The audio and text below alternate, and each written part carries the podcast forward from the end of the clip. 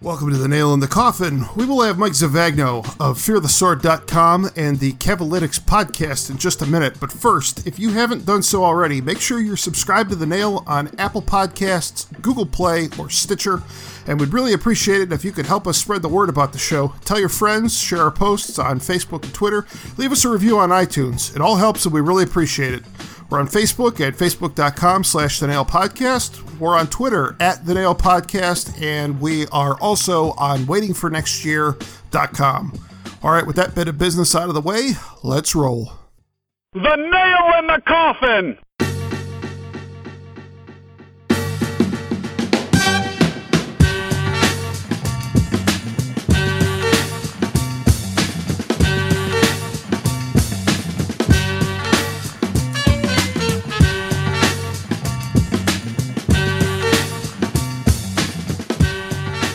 Right, it's the nail. I'm Tom. He's Travis. It's Thursday night. We uh, we took last week off as I was traveling for work, and honestly, I was sick for most of the week. Not good times, but thankfully, I've bounced back. Trav, how are you doing, buddy? I'm doing pretty well, man. Have, I, I got my sickness out of the way like four or five months ago, so I'm good.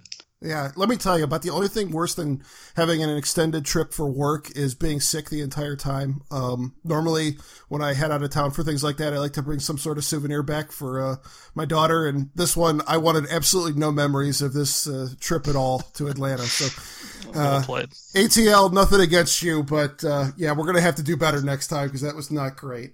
But uh, I will tell you what is great. Um, playoffs starting this weekend. I'm uh, I'm excited about this. How about you? Yeah, very much so. It seems like uh, I don't know. Maybe maybe we'll be proven wrong, but I think we're probably expecting a little more interesting uh, series out of the Cavs maybe than we're used to.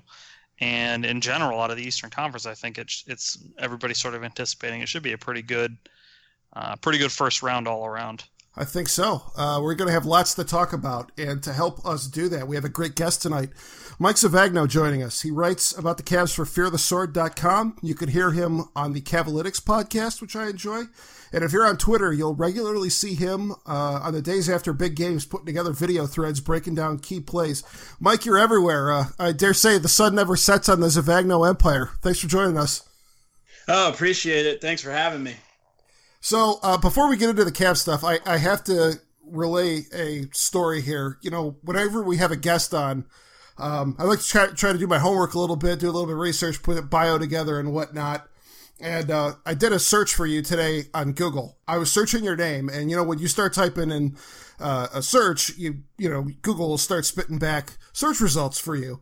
And on the autocomplete for this, the first one I got was the rest of your name. The second one was a link to your Twitter account, which okay, you're pretty active on there. The third result was Mike Zavagno, Taylor Swift, and I had no idea what this was about, and I was curious, so I had to, you know, go ahead and click on this and see what was uh, where we were going with all of this. And apparently, um, another Mike Zavagno uh, gave an interview to Page Six. The uh, That was me, yeah. Wait, that was you? Yeah, yeah. Um, so we, yeah, we were down in the Virgin Islands on vacation, and um, we saw Taylor Swift when we were coming into customs, and she was leaving customs, and uh, took took some pictures of her, myself, and um, my friend Jake, and so we like sent those pictures in because it turned out that she'd like broken up with Harry Styles at the exact same Right, right, time. right.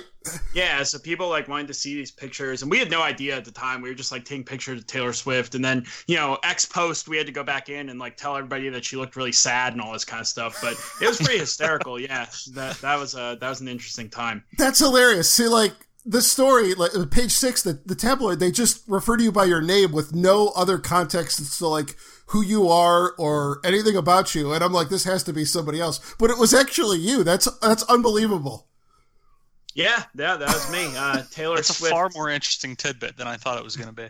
known Taylor Swift photographer. It's too bad that we weren't dating or something. Then it would have been like Mike Zavagno, Taylor Swift, and you've been seeing like the uh, you know TMZ photos. But I think we've had enough of those for the week. Oh God, uh, do we do we even want to get into that?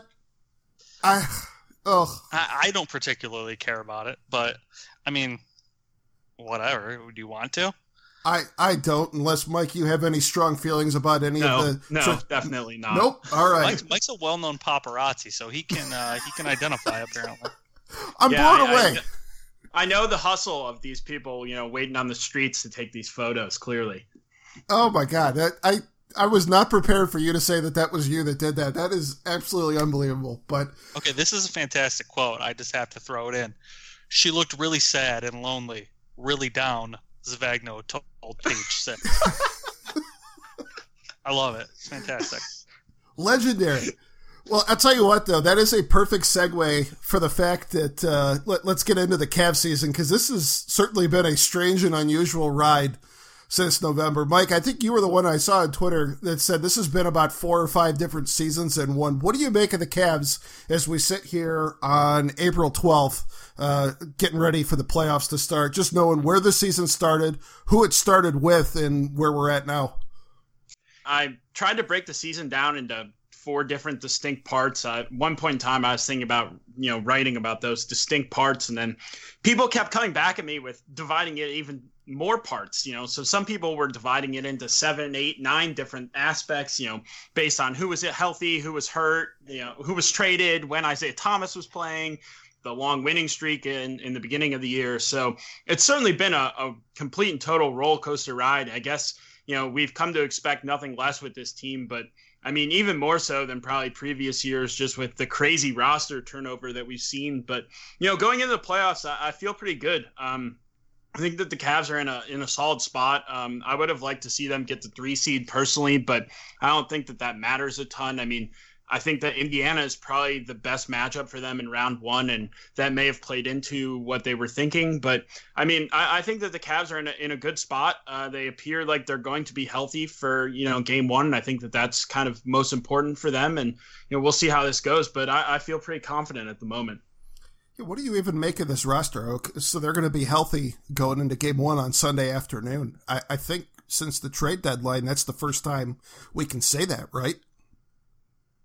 Yeah, I mean, uh, it looks as if Rodney Hood will be a go, and you know, with Calderon and Hill both back recently, it appears like everybody's going to be fired up and, and ready to go. Uh, you know, Coach Lue said that they're looking at a ten man rotation. Um, it seems as if that will be you know Love, Green, LeBron, Hood, and Hill in the starting lineup, and then uh, off the bench, Nance, uh, Korver, Smith. Uh, Clarkson and Calderon, based on uh, Lue's comments today about always wanting to play Clarkson with another point guard. And so uh, I think that we probably see Tristan Thompson uh, phased out of the rotation, obviously, along with, uh, you know, Cedi and Ante Zizic. Um, but it, it, appears like the Cavs kind of are, are locked into, you know, nine to 10 guys there. And maybe they might make adjustments as series go on and, you know, things happen. But uh, it appears that they've kind of made that difficult decision with regard to Tristan.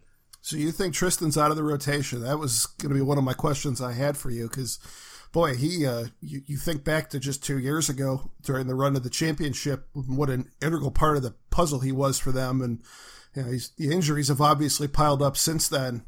But uh, it, it is hard for me to believe that he's going to be out of it entirely uh, going into this uh, postseason. Yeah, I mean, I think that, you know, him playing 30 minutes against the Knicks is probably a decent indicator of what the Cavs think about him. Um, you know, with with Jeff Green starting and that being solidified and obviously Kevin Love being center in those lineups, it's pretty difficult to play both Thompson and Nance. Um, you know, we saw them play together a bit. I thought that that was disastrous, as one could have expected, especially on the offensive end. And so you kind of get into a bit of a minutes crunch there uh, by way of Jeff Green starting. And, you know, I think that it's pretty clear, at least in my eyes, that Larry Nance is certainly in a better spot right now than Tristan Thompson. Uh, the Cavs have been much better with Nance on the floor as compared to Thompson. And, you know, it, it's it stinks for Thompson just because a lot of it has been, you know, him dealing with these calf injuries and, you know, things constantly nagging, but he just doesn't look like the same guy out there. And I don't think that the Cavs can, you know, withstand him kind of getting beat off the dribble a bunch and just not being explosive on the offensive end come playoff time. In this this series against Indiana, you see, you just mentioned that you think it's probably the best matchup they could have gotten. Um, I, I think what's what's LeBron's current first round streak at like 21 games or something like that. Yeah, uh, any chance that you think that ends this year?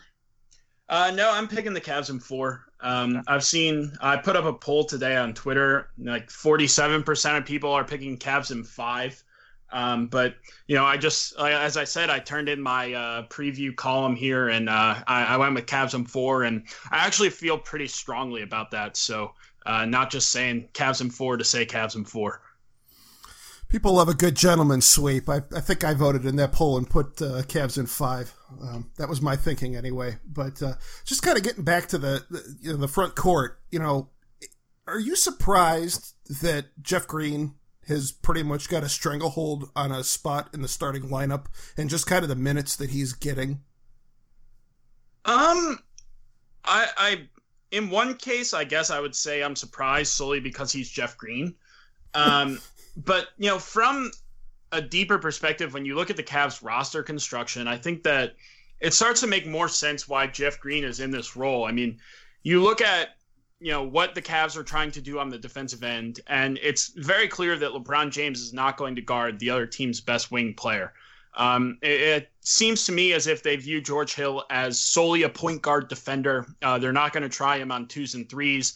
Think that eliminates him from guarding guys like Oladipo, DeRozan, Giannis, Ben Simmons uh, in the Eastern Conference playoffs. And so your options kind of come down to well, are you going to have JR do it? Um, you know, he's clearly struggled on the defensive end mightily this year.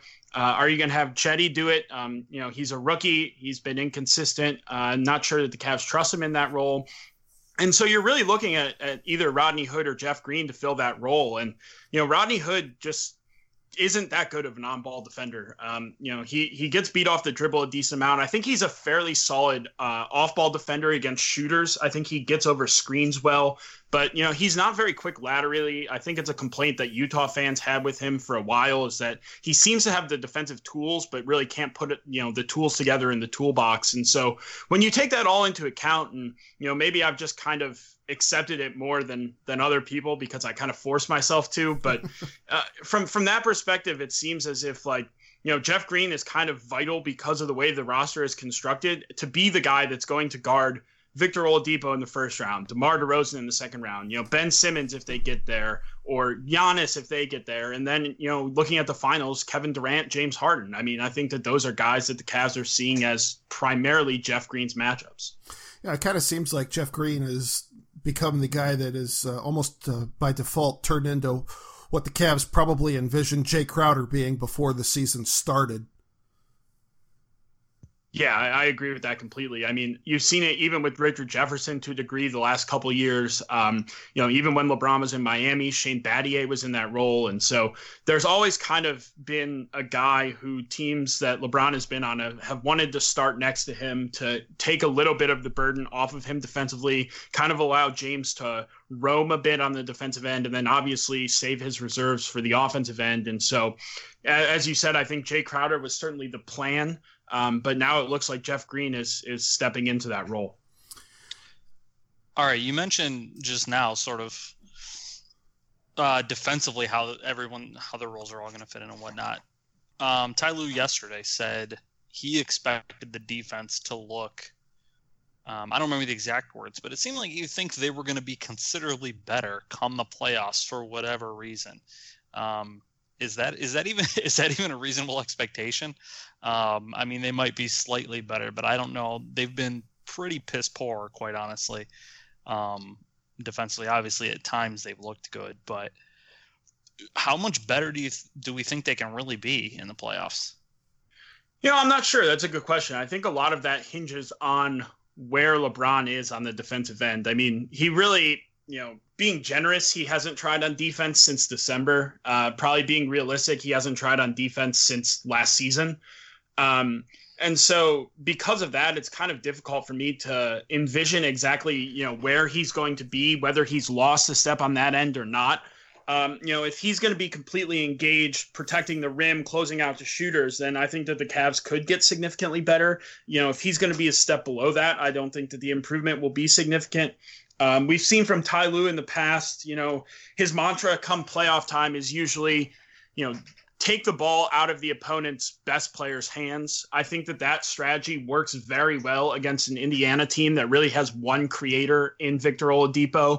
Uh, I expect them to blitz him at the point of attack, uh, try to get the ball out of his hands, and make other guys make plays and make guys like Thad Young, Lance Stephenson, um, maybe even Miles Turner, Sabonis, guys like that, you know, either make decisions or make jump shots. And I think that – just the way that Indiana sets up as a team, they kind of play right into that hand.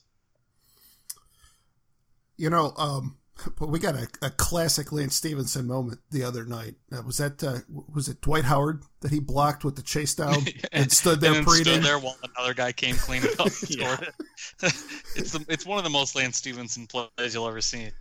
Oh, classic. You know, the one thing I was just going to say about the defense is it does feel like as the season has gone on, and I'm not to say that uh, the Cavs have suddenly become some sort of a lockdown unit or anything like that, but it does feel like their defensive rating has picked up a little bit uh, over the last month or two, and especially when you get guys like Larry Nance on the floor. And I think he's kind of made a real nice difference for them. Um, is that fair to say? Do the numbers back up what I'm saying here? Yeah, um, Cavs defensive rating since the trade deadline with Nance on the floor is 103.5. Uh, Cavs defensive rating with Nance off the floor is uh, about 112. Yeah, okay. That sounds about right then. Um, you know, and, back to Jeff Green, the last thing I was going to say about him, and I, I, think I've kind of made peace like like you have that he's going to be uh, playing a significant role. Um, the one thing that's kind of terrified me is watching him settle for three point shots when uh, he couldn't throw the ball in the ocean standing on a pier, but uh, it feels like a little bit in the last couple games he's actually started to knock a few down. Is Kyle Korver, uh, who we heard has uh, been working with him, is he just uh, the, the shot whisperer, or because I don't feel like he's the first guy that is necessarily, or I, I, feel like Jeff Green is not the first guy who's had his shot rescued by Korver. It's kind of an, a fun subplot with the Cavs. Yeah, um, I don't know. It's hard to say. I mean Green, he's nine of 19 uh, over the last seven games from three, which puts him at 47%. Um, you know, obviously 19 tiny sample size. Uh, I saw some stuff on film that I thought looked a bit better. Um, it, it, seemed as if he was inconsistent with those changes, though, and and therefore it's kind of hard to say what to expect. Uh, I think that you're honestly just hoping that he gets a little bit hot from three, you know, over a, a month span, basically here. Uh, I'm not sure that this is like a long term fix or a long term solution. But you know, if he can suddenly even get to like league average from three just over the course of this playoff run, I think that it really unlocks a lot of things for the Cavs. All right, so Jeff Green's the one guy that at the start of the season I would not have expected to see in a postseason rotation for the Cavs. The other guy who it seems like is going to be getting some minutes here that I would not have expected is Jose Calderon, and I'm as guilty as anyone of uh, knocking that signing last summer. I, I, thought it was ludicrous to be going out and signing him when you had limited assets to work with uh, on the first day of free agency. But uh, he's been shockingly effective this year, and, and it feels like he's actually earned a spot. And I'm just kind of wondering your thoughts in terms of how much we can expect out of him and, and what's fair to expect out of him because you know re- regular season basketball and nba playoff basketball are two entirely different things here yeah, um, no, I'm with you. I mean, Calderon has just been kind of uh, expectation defying in his ability to, you know, just lead to winning plays, I guess. And um, uh, it seems to me as if the goal, at least here, is to play Calderon and Clarkson together, uh, following the, you know, comments by Ty Lue and just generally what it what it seems to be trending towards is that the Cavs essentially see Clarkson as a better off-ball guard than point guard. I think that they want Calderon to kind of be like the adult in the room, you know, make sure the team gets into sets, make sure Clarkson isn't just kind of getting out of control. Um, Clarkson still has a really high usage rate. I think it's right around 28% when he shares the floor with Calderon. So I'm not sure how successful that is. Um, I don't really know what the Cavs' plan is. I assume that it either involves Kevin Love playing with the bench or LeBron playing with the bench, as we've seen in past playoffs. LeBron's been playing the 12 minute first and third quarters almost the entire season now. So it'll be interesting to see if they make a change there, if they're just trying to slide Kevin Love in. But um, yeah, I think that Calderon's just going to continue to play off the bench. Um, I think that you know he's just going to be solid, and the Cavs are going to hope that you know he's going to kind of steward the offense through the minutes that LeBron doesn't play. Okay, so who who obviously rotations get a little bit shorter in the playoffs. Is there anybody that you think people will be surprised that is kind of just going to disappear? People that we're not going to see at all. Um, I, I mean, I would think Tristan Thompson for one. Um, I don't think that he's going to play much, if at all. Um, you know, maybe they unearth him if they need him, if there's foul trouble, stuff like that. Um, but I think that you know a lot of the time, especially against the Pacers, the Cavs are going to force the opposing team to go small as opposed to the opposing team forcing the Cavs to go big it's it's really hard for a lot of these traditional centers to deal with Kevin Love. And so, you know, if you're not going to play a ton of center minutes for your starter against Kevin Love, then you're not going to play a ton of st- center minutes for your backup. And so, it just seems hard for me to get Thompson on the floor. Um, after Thompson, I think that the Cavs still believe in J.R. Smith. I wonder if his minutes are cut down or if his minutes are kind of monitored based on you know how he looks in the first couple shooting the basketball uh, I still have concerns about him on the defensive end. And if they're going to play Calderon and Clarkson, uh, then you kind of get into a little bit of a bind off the bench where you have essentially four guards in those two guys, Smith and Korver, and only one big in Nance. So it's possible that J.R. Smith's minutes are significantly reduced, but you know he's also been shooting the ball really well lately. So I think a lot of it just hinges on whether or not kind of he's putting the ball in the basket. Yeah, almost feels like he's kind of possibly saved his spot in the rotation with the way he played down down the stretch. Um, all right, so what what else do we need to know about the Pacers? You, you obviously Victor Oladipo's had a very nice season for them, and you know you'd kind of laid out that he's gonna drive everything for them um, beyond Oladipo, um, or even if you want to get into more depth on him. But just uh, what else do we need to know about Indiana? Yeah, I think that the the biggest things, I guess, start on the offensive end. You know, with Oladipo as the engine. Um, a lot of what they do is just going to be, you know, high ball screen action. Uh, they ran the fourth most ball screens in the NBA this season uh, as a team. Um, that a lot of it is for Oladipo or Collison, sometimes Cory Joseph. Uh, they take the most mid-range jumpers in the NBA. Uh, it, it, was the reason that their offense really struggled after the All Star break. They went down to 23rd in offensive rating. Uh, they shot only 39% from the mid range. Oladipo and Turner really struggled from there. Uh, their offense is really predicated on those shots. It's kind of crazy to watch on film, you know, comparing them to even the Cavs or say like the Rockets, some of these extreme Morey ball teams, the Rockets, the Nets, where the, you know, those are the shots that they're trying to avoid. And the the Pacers will step into those very willingly. Um, you know, Miles Turner's a guy who's going to pick and pop a lot more than he's going to pick and roll. Uh, he struggled shooting the ball after the All Star break, but he could potentially be a threat from out there. Um, and you know, Bogdanovic and Collison are great three point shooters, but they just don't take a ton of threes. And I think that you know, in the regular season, it was about uh, nine points per game difference from behind the arc between the Cavs and the Pacers, and uh, it's going to be hard for them, I think, to keep up if they don't suddenly increase their three-point shooting attempts. You know, we've not talked uh, a whole lot about LeBron to this point. You know, you're kind of talking a little bit about his defensive effort uh, through much of the season, but uh, you know, at the offensive end, this is pretty close to as good of a season as I think we've seen from him in his career. I think he set uh, an all time career best in rebounds and assists, uh, best scoring average in what, about seven or eight years, uh, most triple doubles. Um, can you just kind of quantify like it's I you know it almost gets old to say at this point that like wow LeBron James is amazing but um year 15 uh, you know just an incredible season all around. It feels like. Yeah, I mean, he's been unbelievable. Um, you know, he led the league in assists on three pointers and assists on corner three pointers.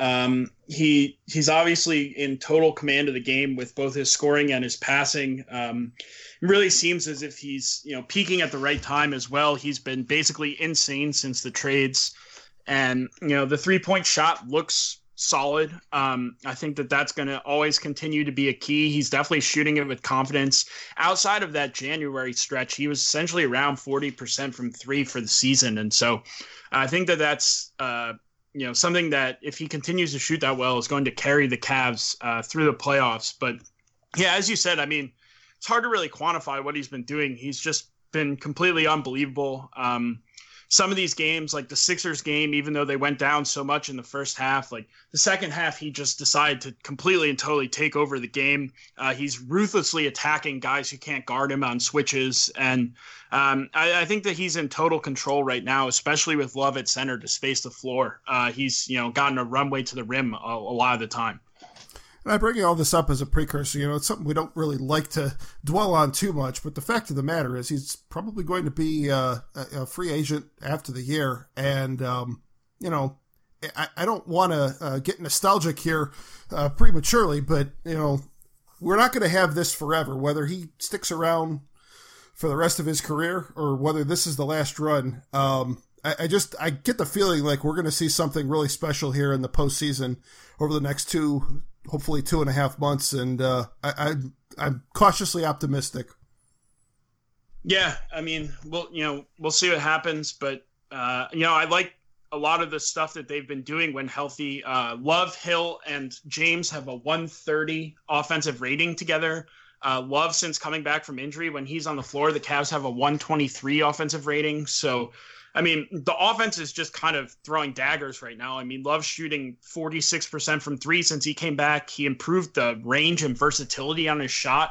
Uh, you know, he's been shooting these really deep threes, sometimes, you know, 30, 35 feet behind the line. And so uh, I think that there's just a lot to like with the spacing that they found. And, you know, this is a team that's going to be difficult to stop uh, for really anyone. And, you know, if you're not going to stop them, then it kind of makes the conversations that people constantly have about the Cavs defense and all the hand wringing there fairly irrelevant because, you know, if you're putting up a 120 offensive rating in most of these games, there, there aren't a lot of teams that have the firepower to keep up with you. Once upon a time, Sasha Pavlovic said, My offense is my defense, and was run out of town on a rail. And here we are in the year of our Lord 2018, and uh, that is uh, going to be the mantra that uh, perhaps takes us to the promised land. All right, Mike, let's uh, let's go around the horn here, around the rest of the league. Um, let's start in uh, in the East. We got Toronto, top seed in the Eastern Conference, playing Washington, the eight. Uh, that does not feel like a traditional one eight matchup. No, um, I think that you know Washington has shown some really high highs and some really high lows this, or low lows this year. I mean, you can even see it over the course of that Cavs game where they played unbelievable uh, for two quarters. They played horrendous for two quarters, and the Cavs ended up winning. So it, it really depends what Washington team shows up. I don't really think that they have a great answer for DeMar DeRozan. It looks like they're going to use Otto Porter based on what we've seen this season. Um, he, he hasn't done a great job on DeRozan. He's been okay, but I think that you know when push comes to shove, the Raptors bench uh, is really going to bother the Wizards bench. The Wizards just aren't a deep team. Uh, obviously, they're starters. You're probably going to want Wall and Beal out there for 40 minutes apiece. Uh, Porter with that calf injury, we'll have to see how much he can play. But I, I mean the the Raptors bench I think is just significantly better than the Wizards bench. I think that they should be able to continue to play with energy and effort, and I think that this is a series where they can really succeed. Um, and so I, I, think that Toronto definitely should be favored in that series. But you know, as you said, I wouldn't call it like a sweep or anything like that. All right, and then the two seven, we've got the Celtics and the Bucks. Uh, a little disappointed, honestly, with what we saw out of the Bucks this year. I thought they were going to be more of a factor um, what do you make of that team, and what do you make of their chances uh, against Boston here in the first round? You know, the Bucks just seem to be quite confusing. You know, they they have a lot of talent, but they just can't seem to put things together. They take dumb shots. Uh, you know, they don't space the floor very well. Um, you know, even a guy like Khris Middleton, who's a great three point shooter, insists on taking more mid range shots than threes. And so you kind of look at a weird team. Um, I think that you know Brad Stevens certainly has a significant advantage over Joe Prunty in that coaching matchup. I expect him to be ready for Giannis. I think it'll be interesting to watch exactly how uh, the Celtics end up playing Giannis, but I'm sure Stevens will have a great plan. You know, I think that this is a really tough series to call because you want to pick the Bucks because they have more talent, and you know the Celtics are missing so many guys. But at the same point in time, I really struggle to trust the Bucks. I, it's just it's just tough for me to think that you know this is a team that can get it done. And Boston's really been dependent on their three point shooting since they lost Kyrie Irving, and when they're making them, they're really good, and when they're missing them, they're really bad. So. I think that that series is really kind of up in the air. It might go seven, and you know I think they could kind of go either way. All right, then the other remaining series in the Eastern Conference, we have the Sixers uh, playing Miami. And uh, be honest, that uh, Philadelphia is kind of become this year what I thought Milwaukee might become, and boy, they are just uh, like a bat out of hell here with a 16 game winning streak uh, coming into uh, the playoffs. do you expect Miami to give them any difficulty at all? Yeah, I think that Miami is actually a tougher matchup for Philly than either Milwaukee or Washington would have been. Um, they've played four times this year. They split the games 2 2.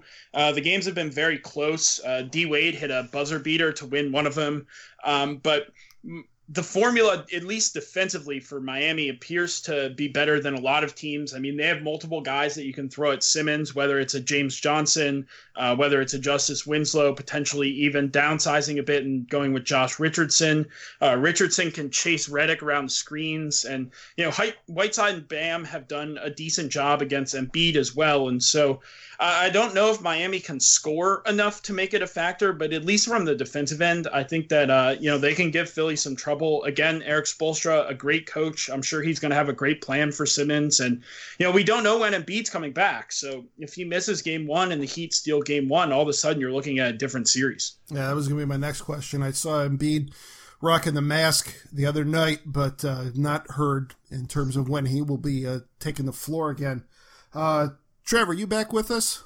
Yeah, I think so. All right, there he is. Hey, hey, here I am. Do you have any Eastern um, Conference questions? Yeah, I guess specifically. So, I guess traditional wisdom would tell you that Toronto should be, if not the favorite, just because of the the Cavs' track record of the last two years and having LeBron the second favorite. But it seems like a lot of people are trending towards Philadelphia, and because of how um, because of how uh, Lowry and DeRozan have performed in the playoffs traditionally, that maybe they're not that much of a threat. A, do you think the Cavs are should be the odds-on favorite to get out? And if if if yes, who who's I guess second? Who's the biggest threat to them? If no, who's who do you who would you say is the favorite? Yeah, um, no, I do think that the Cavs should be the favorite. Um, no, I think that the Cavs are in a good space right now. Um, I think that you know when healthy, they've looked really good on the floor. I think LeBron's in a great zone. Um, you know, we'll see what happens, but I would say that the Cavs are the favorite. But I personally have been picking Philly to beat Toronto since like January. Um, I live in Philly. I've been to a decent amount of games this year, and I just think that they, you know, Toronto doesn't really have a lot of answers for what Philly does well. Uh, I'm not confident that the Raptors bench is going to perform well in the playoffs. I know that I just said that they beat Washington's bench pretty well, but you know, Washington's such a th- a thin team. They don't really have a lot of talent off their bench. So I think, you know, going forward, I, that's, you know, where, where it kind of would be an issue. And obviously now that Philly doesn't even have to play Toronto unless it's in the Eastern Conference Finals with with the Cavs out of the picture. That that pod sets up pretty easily for them. You know, if they get by the Heat, they play the winner of Bucks Celtics, and I, I don't think that either of those teams are really a, a, significant threat to Philly. So, you know, we could easily be trending towards kind of a, a Cavs Philly Eastern Conference Finals that has the old guard versus the new, which I'm sure would be a great storyline for the NBA. I'm sure ESPN would uh, thoroughly enjoy having that as their uh, Eastern Conference series here. Um, let's shift over to the West. Uh, we've got uh, Houston as the top seed, um, and they will be taking on Minnesota. We saw the Timberwolves get in with a, uh, winner take all game last night at home against Denver. Uh, long time coming for the Timberwolves getting back into the playoffs. What do you make of this matchup? Yeah, I think people have discussed this uh, at length already, but you know, Minnesota just can't stop Houston. Like flat out. I mean, Houston had a 130 offensive rating against Minnesota this year. Um, they just have so many guys that Houston can just go downhill against in the pick and roll. Uh, and they trade threes for twos. Uh, they just don't shoot a lot of threes. Houston obviously shoots a ton of threes. And, you know, while Towns might be a difficult matchup for Houston in some instances, I, I just don't think that Minnesota has anywhere near the firepower to keep up with Houston. Would Denver have given them any more trouble? I don't think so. Okay, so it really last night for all the drama and excitement of that game uh, to get that eighth seed probably was all a moot point once uh, the playoffs start here this weekend. Um, let, us move on then. Uh, Golden State, San Antonio. Uh, in terms of name value, those are two uh, stalwarts of the Western Conference, but uh, obviously San Antonio's had a pretty strange year of their own. The Spurs with Kawhi Leonard. Um, any sort of indication that we might see him play at all? uh, in this series? I haven't heard anything. Okay, and uh, Steph is uh, definitely out for Golden State, right? That's that's what I've heard. Yeah. Okay, so that's uh, that's some star power on each side that, that's going to be missing. Obviously, uh, it's a little deeper roll call for uh, Golden State. Um, what do you make of this series? I think Golden State uh, is probably quite happy with drawing the Spurs. Um, I think that they would have had much more trouble with any of the other lower seeded teams uh, in the bracket. I think that everything kind of shook out extremely well for them. Even if you look at the second round, I think that Portland and New Orleans are probably the two other weakest teams. I think that Golden State would have been worried if they had to play either Utah or Oklahoma City in that second round. And so, you know, somehow they kind of come out of this looking like they have the easiest path to the finals in the West light years ahead, Golden State. Uh, some things never change. Um, o- OKC and uh, um, Utah. Uh, Jazz, pretty interesting team, especially with where they were at the middle uh, of the season, right? Yeah, I mean it's been a tremendous turnaround. I know a lot of people have been, um, you know, singing the praises of Quin Snyder for Coach of the Year. They finished the year twenty-seven and six, so um, it, it's going to be an interesting series. Uh, you know, Utah isn't one of the teams that necessarily like gets out of their offense to attack a weak defender. Um, obviously, Carmelo Anthony has faced that a lot this year. It'll be interesting to see what Quin Snyder draws up. Um, and you know whether or not Russell Westbrook can challenge Rudy Gobert at the rim will be the other question. Um, my hope is that Oklahoma City puts Paul George on Donovan Mitchell. I really want to see that matchup.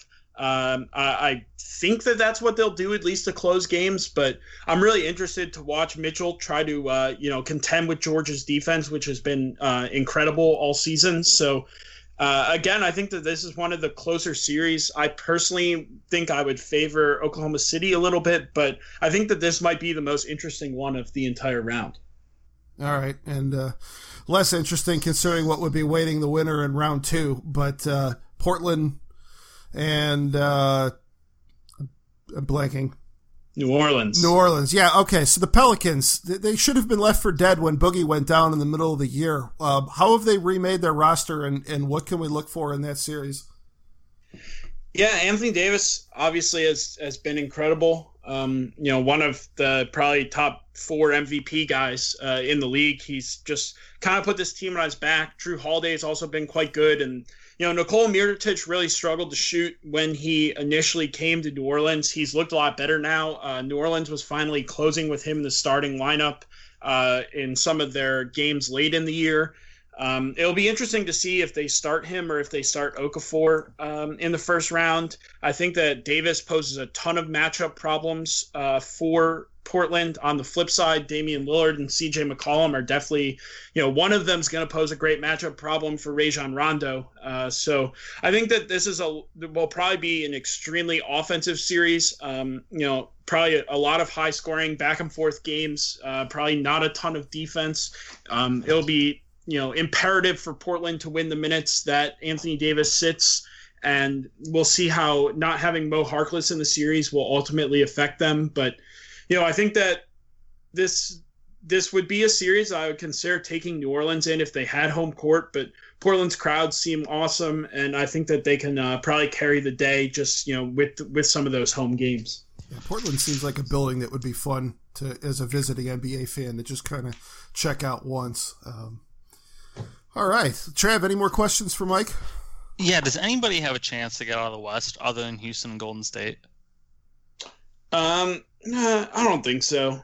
Um, you know, I would have liked it a lot better if Golden State, you know, had to play one of these more difficult teams, but you know, somehow they just ended up with this incredibly easy path, and uh, it's hard for me to envision, you know, any of these teams beating them uh, until the Western Conference Finals, you know, regardless of kind of Curry's health status and so if they would have had to face like a Utah or an Oklahoma City or something like that, I think that we would have uh, been talking about something different. But you know, it just kind of seems as if they they got the best luck possible. I'm we're we're probably six or seven weeks away from it happening, but I am super interested to see how a uh, Golden State and Houston series would shake out because uh, that just has all the makings of a war. Yeah, so we know that Curry's not playing the first round. Do we know that he's playing the second? Um, I I've mean, heard they've kind of been pretty quiet about it, right? Yeah, I've heard that he's getting reevaluated on Saturday, I believe. Uh, that'll be his like first evaluation since the injury. Um, and I think dunked on there talking about how Curry really isn't like doing a lot right now.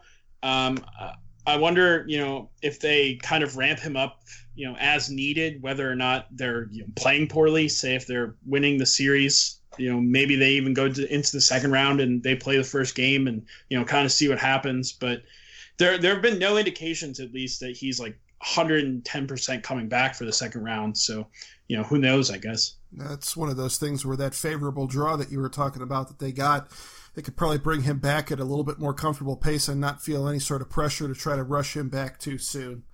So, uh, well, we'll uh, we'll see how it goes. But Mike, this has been awesome, man. I really appreciate you taking the time and joining us tonight. Yeah thanks for having me on i enjoyed it guys All right, so you are uh, on fearthesword.com. You're on the Cavalytics podcast, and your Twitter Twitter handle is what? Uh, M Zavagno eleven. Is that right? that is correct Good stuff. All right, thanks, man. alrighty appreciate it All right, and as for us, you can always catch our show on Apple Podcasts. We're on Google Play, and we're also on Stitcher. And uh, if you're streaming on your desktop, check us out on waitingfornextyear.com. Our Facebook page is facebook.com slash the nail podcast. We're on Twitter at the nail podcast. Our thanks again to Mike Zavagno. Uh, looking forward to getting started here with the playoffs this weekend. For uh, Travis Julie, I'm Tom Valentino. It's been the nail in the coffin, and we will talk to you again soon.